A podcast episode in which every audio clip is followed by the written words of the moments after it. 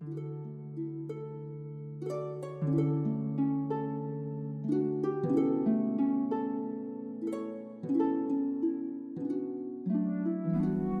引く不況の中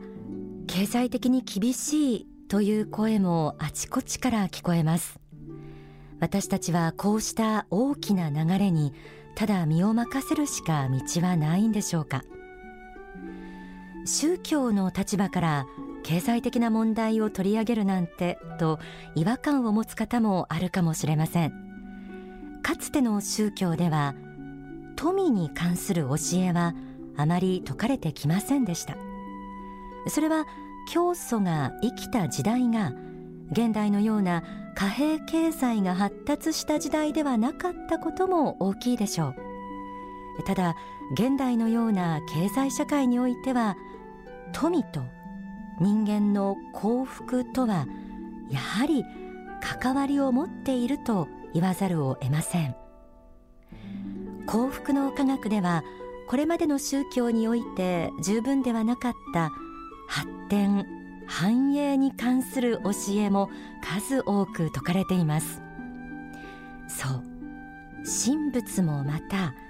人間が努力して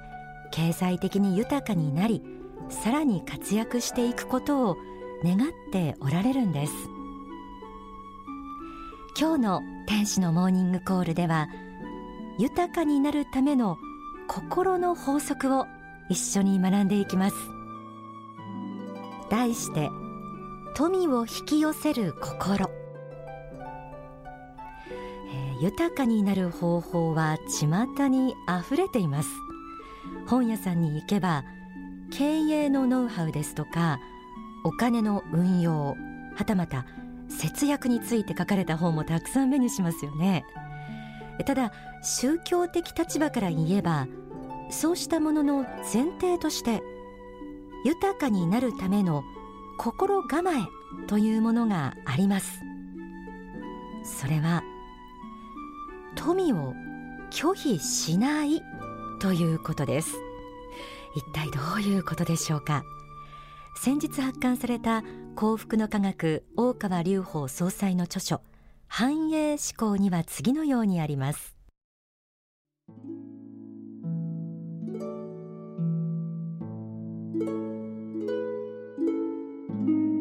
成功の定義を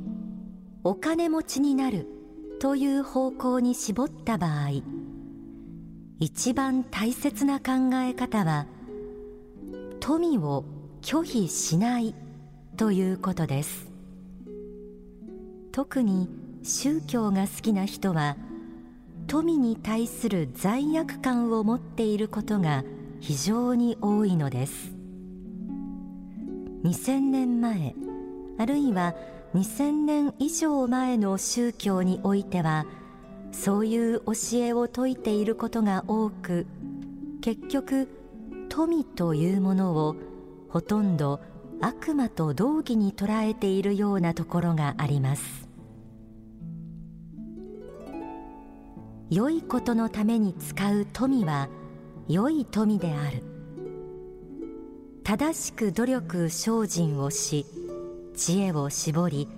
正しい仕事をすることによって生み出される価値は正当なものである。という考え方を持つように努力しなければいけません。要するにお金を儲けることに対して何かまずいことをしているのではないかと考えてはいけないのです。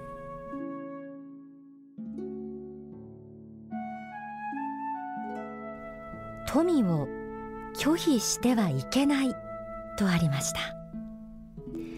私は富を拒否しているとはっきり自覚がある人はあまりいないかもしれませんが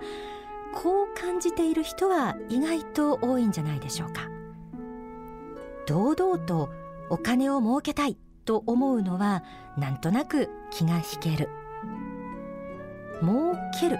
という言葉に俗っぽさを感じてしまう。どうでしょう？特に宗教が好きという人は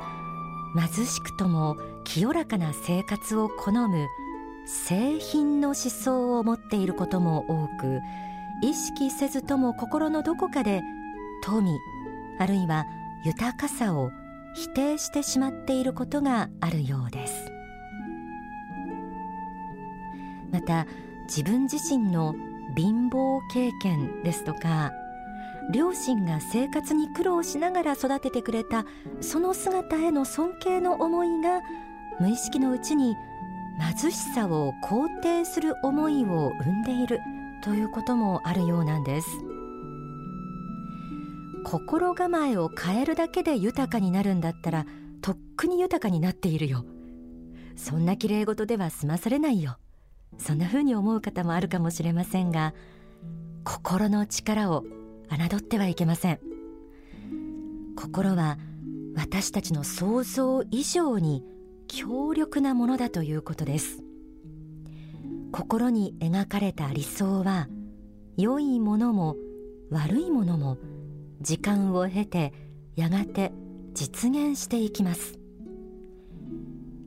富を拒否する思いによって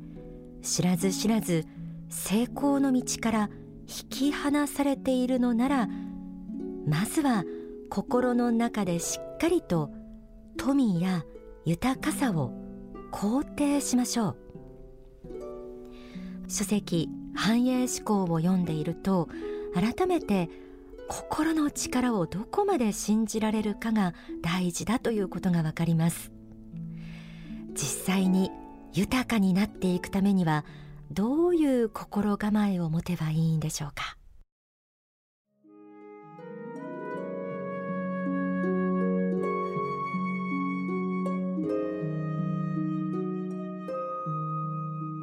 繁栄の原点はもちろん一人一人に返ってきます。特に私は皆さんの考え方をぜひとももう一回り大きくしてほしいと思うのです。個人としては最低でも一回り大きくなるということが必要です。これはどういうことかというと個人の考え方だけではなく生活状態読書の内容仕事の内容会社も含めた人間関係等いろいろなものが入れ替わってくるということです。あなた自身が大きくなるにつれて必然的にいろいろなものがガラッと入れ替わってくるということを知っておいてください。やはり志は限りなく大きく持ってください。どうしても小さく考えてしまう人が結構多いのです。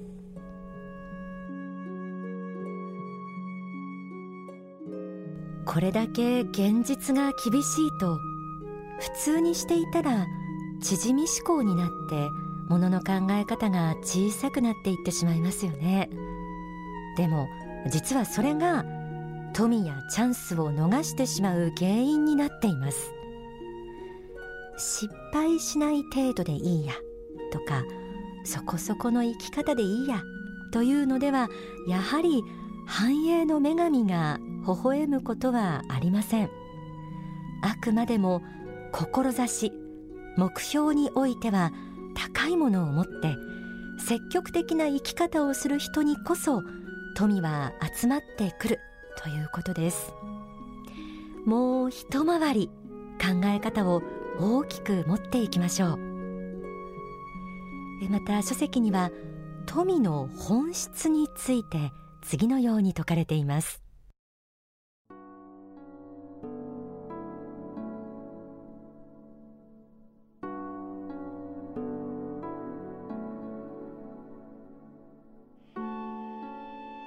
富の本質とは何でしょうか？それを一言で言えば多くの人々の役に立っている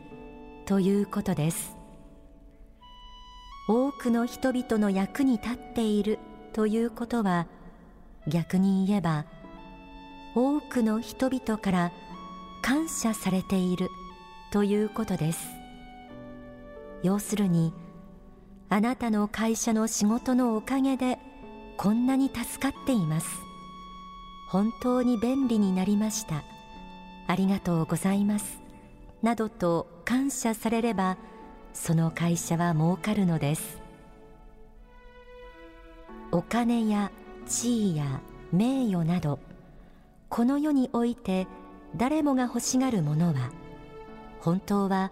求めて得られるものではありません。それを得るにふさわしい仕事をしていたならば周りがきちんとそのようにしてくれるものなのです。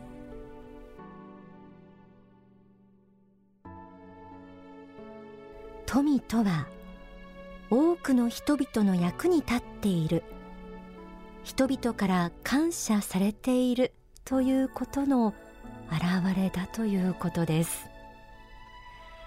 時代は常に変化し続けています。周りの人が困っていること必要としていることは時々刻々と変わっていきます。常にアンテナを張り人々のニーズを発見しそれを提供できるような自分に変わっていくこと。そうやって人の役に立っている人のところには求めずとも富という形で人々の感謝の思いが集まってきます。経済的な悩みというのは本当に世のため人のためになっているのかと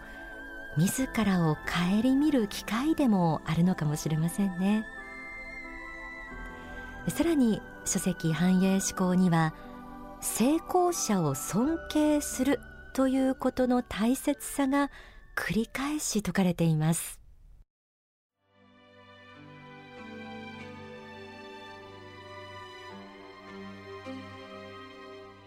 経済的にも成功して世の中のために尽くした人は数多くいます。そういう人たちの中で誰か自分に合った人を尊敬しこの人のようになりたいと思い続けると次第次第に波長が合ってきてその人に似てくるのです。人間は自分が尊敬している人に近づいていきます。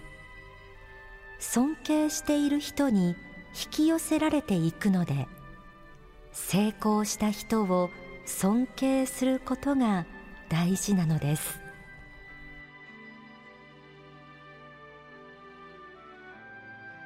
成功者に対して嫉妬の思いを抱いたり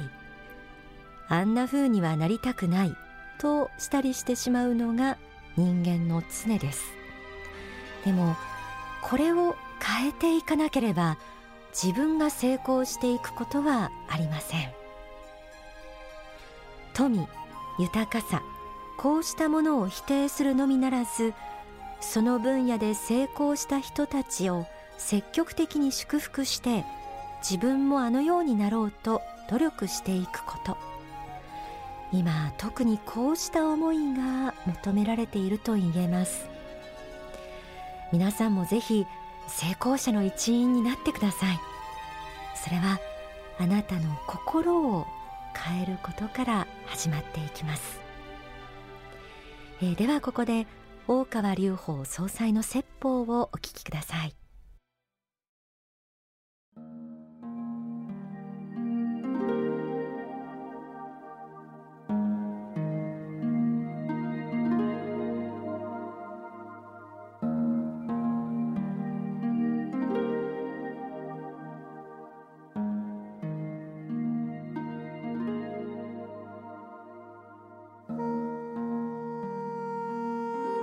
皆さんね貧乏神よりあの繁栄の神の方を愛する気持ちを持ってください。やっぱり世の中が豊かになっていくことはいいことなんだ。豊かであるから多くの人を助けることもできるし世の中を前進させることもできるんだ。貧しく貧しいことあんまり愛する人が増えたらやっぱり良くないんだ豊かな人が出たらみんなでぶっ潰す嫉妬心でぶっ潰すっていうような世界はあまり良くないんだと、うん、一丁がたとえ年俸10億もらおうともそれを野球場に引きずり出してみんなでバットで殴り殺すみたいな世界は絶対絶対良くない、うん、悔しかったらバッティングセンターで行って練習しろとやっぱ言うべきなんですよ。中学からやりなさい小学校からやりなさいと。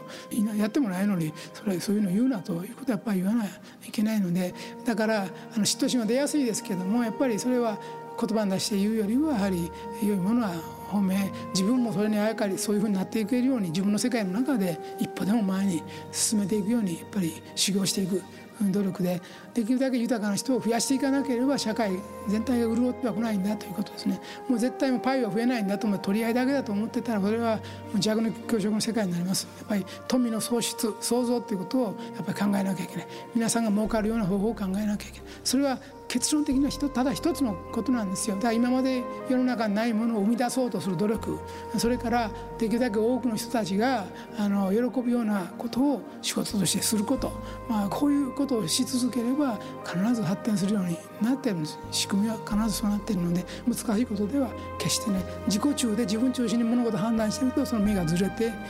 うになることがよくあるということですね。